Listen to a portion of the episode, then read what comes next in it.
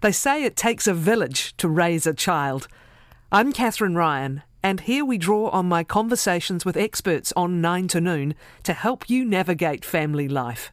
Well, now to the role of mentoring for helping young people to navigate life's difficulties. Upside Youth Mentoring's been operating for 16 years, predominantly in the Auckland region. It runs programs for at-risk children aged 9 to 13. Jenny Horst is the Chief Executive of Upside Youth Mentoring Aotearoa. Kia ora, Jenny. Welcome. Kia ora, lovely to be with you. So what was the sort of the force that brought this organisation together? Just bring me a little of the history. Absolutely. It started way back in 2006, actually. In the Chatham Islands, there was a young boy that was turning up to the local retailers and trying to steal things at knife point, which was a little bit problematic. He got shipped off to a residential home in Auckland, and lucky for him, he was put under the care of a leading youth physician who was John Newman. He was instrumental, John, in setting up Starship Hospital. And John thought, look, what this kid really needs is someone in his corner, someone believing in him. And John was pretty aware of the quite transformational effect of very positive relationships. So he pulled in his good buddy, Bill Grayson, and Bill really hit the ground running. He got this young boy out. This boy was 13. Every weekend on his boat, got him involved in surf lifesaving. And after 6 months, this boy was back in front of the court seeking dispensation, and the judge really couldn't believe his eyes. This young kid had gone from sullen and greatly lacking in confidence to really looking him in the eye, having a sense of purpose. Amazing transformation. And so he got let off without conviction, which was lovely. But then, of course, John says to Bill, I've got 500 more young people like this. Can you help me? And Bill pulled in a guy called Dave Robertson, who's my predecessor as CEO. And Dave brought in a bunch of his mates. And the work of Upside was established at that point, really just that huge heart for young people that are doing it tough, had a tough start in life, and really need that extra positive adult in their life. Okay, so what happens now? How do young people come to you, and who works with these young people, Jenny? Well, look, it's a really good community story, because what we do is build tight relationships with the schools, particularly in some of these high needs areas. And they identify the young people that are most in need of that really positive role model in their life. The young person, as you've said, 9 to 13 years of age, they might have experienced abuse, neglect. They might have experienced extreme grief. Perhaps one of their parents has died. Maybe they're being bullied. For all manner of reasons, they're at risk of bad outcomes in life. And so the school refers these young people to us, and we match them up with a mentor that we've recruited from the community. They're regular people, just like many of your listeners today, people that care deeply about what's going on around them and have a couple of hours a week to give for a year. So we match those volunteer mentors up with, or a mentor with a young person that we sort of synchronize their interests, make sure that they're a good match with their personality types. And that mentor walks alongside the young person for a year, as I say, meeting up every week. They don't have to be trained counsellors. We give them training, and they're not there to do the heavy-duty stuff. They're just there to be a positive influence, a listening ear, and to do some cool stuff with that young person and show and demonstrate that there's somebody there really believing in them. It's a similar concept to what, Big Brother, Big Sister kind of thing, or is it? How would it be similar? How would it differ? Yep, absolutely.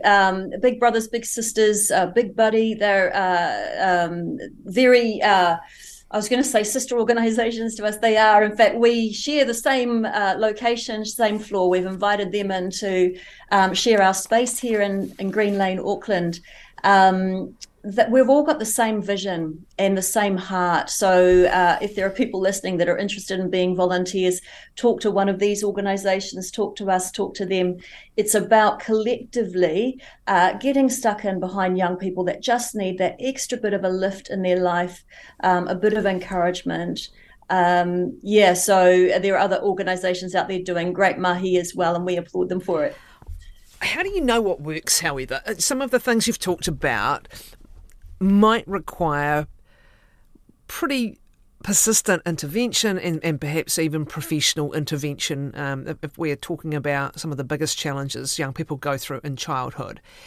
And where does the mentoring sit in alongside that other support first? And second, how do you measure whether it's making a difference? Yeah, excellent questions. You're absolutely right. For young people that are dealing with pretty heavy stuff, they do need additional supports. There will be potentially social workers in their lives and other networks of support around their whānau and family. The school is a great ally for us because they know or they have resources available to them to wrap around that family often. The uniqueness about having a mentor, and we say often, look, we believe every vulnerable young person is just one caring mentor away from a success story, is that it's been proven time and time again that connectedness and that sense of belonging can be quite transformational. And they say it takes 6 positive adults in a person's life to become a well-adjusted adult. And all of the parents that we work with, and we do involve the whānau, all love their kids deeply. So we're not dealing with people that don't care. And invariably, you'll find every parent does in New Zealand. They want a great life for their child. But having somebody in the mix, often giving the parent respite for that couple of hours a week, but just role modeling positive thinking and positive behavior, positive activity is incredibly powerful. And going to that second part of what you asked there, Catherine, was around how do we know it's impactful? Upside Youth Mentoring has worked with Auckland University and AUT to assess the impact of our work.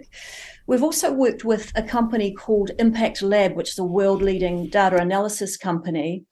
And they've determined that for rangatahi and tamariki that go through our Upside program and getting a mentor, they're more likely to stay in school and get a higher education, a higher qualification.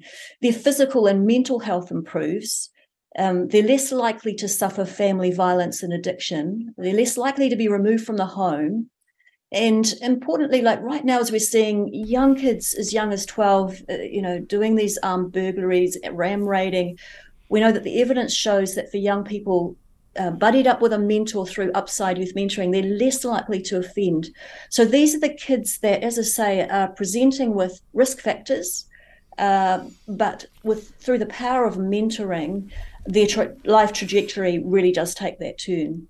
Yeah, one wonders whether in the case of the ram raids, and I know there's many contributing factors to that, but the sort of the TikTok competition element to it became part of it. And I guess do you need to match where the child's at with what's going to work? And a really good question's just come in here from a listener. It strikes me that the kids who really need a mentor are also the ones who are most likely to reject that offer. Could your guest comment on getting buy-in? Yeah, great point. That's enormously important. And we do have a number of criteria that the young person needs to meet.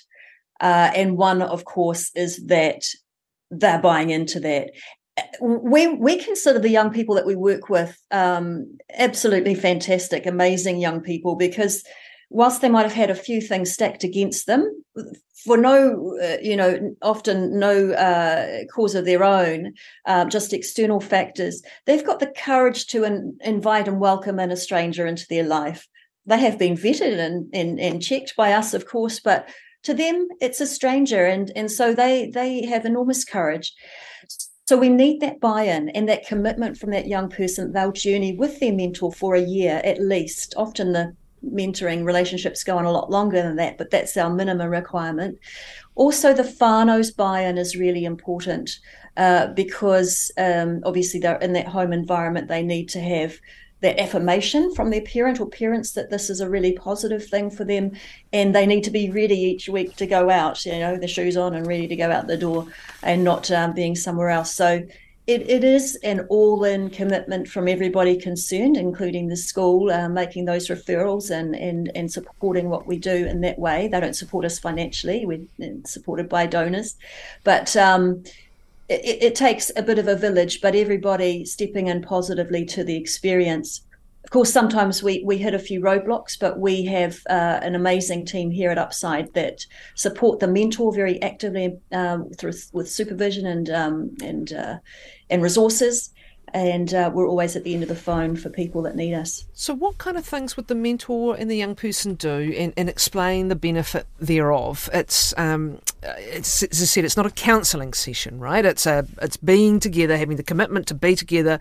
And what is it? Organised activities sometimes that lead into conversations. What are some of the case studies, I guess, you could give about how this works? Yeah, you're absolutely right. It's everyday things that seem to have the most impact. Often mentors think, oh my goodness, I'm going to need to entertain them and take them to some expensive experience every week. And they often start like that, but the more they go on, in fact, they find that it's the everyday experiences that make the difference. And this is the same for parents. I know we've got a lot of parents listening today. It's the baking a cake together. It's going for a walk. It's going to the library. It's just sitting at the park chatting over a milkshake where those amazing things happen. And I'll give you a beautiful story. Last May, we received a referral from a school regarding a young boy. I'll call him Tony. He just moved from Tonga to New Zealand, and the move was very sudden and unplanned. And this young boy, who'd been reasonably settled in Tonga, was suddenly way out of his depth in a culture he didn't really fully understand, in a brand new school. He became very agitated, very anxious, and for quite some time there, fighting every day. His response or his coping mechanism was fighting. And the school referred him to Upside Youth Mentoring. We were able to buddy him up with a really wonderful mentor. And they went out and just did these normal life things. And the mentor just held space for Tony. He didn't try to tell him what to do. He just lived his life out loud, if you like, and shared his experiences and his thoughts about life and did fun things together. Fun is really, really central and to all that we do at Upside. And what happened with this boy, Tony, was absolutely amazing. He really settled down. He developed these new coping skills. He was able to process things out loud with his mentor when he felt comfortable to do that. And his mental health improved. He built up all kinds of, ways of coping. He went from very shy and quiet to really participating in school, helping out at home, not fighting with his siblings anymore. And in fact, what really excites me is that he's now stepped into school leadership. He's on the school leadership team. And the school and his parents put this down to his mentor coming into his life and just holding space with him and giving him the confidence to take a deep breath and look at life a little bit differently. What is the essence of mentoring as a role in a young person's life? There's family, there's whānau, there's teachers, there's coaches, there's counsellors. And when you come at mentoring as a part of the support system, what is the essence of it? It's all about belonging, actually, Catherine. And this is universal, isn't it? For somebody to feel fully alive and to fully thrive in life, we need to feel connected. We need to feel that we belong. And our vision at Upside Youth Mentoring, in fact, is creating a world of belonging. So our unique place in that is around mentoring, but obviously in the home, in the school, in the community, in every facet of life, the more connectedness, the relational glue that we have between us, the more we are able to function as fully, fully contributing and fully integrated human beings. So the way, I guess, mentoring, the unique place in that is often opening up the world to these young people to give them a sense of their place in it.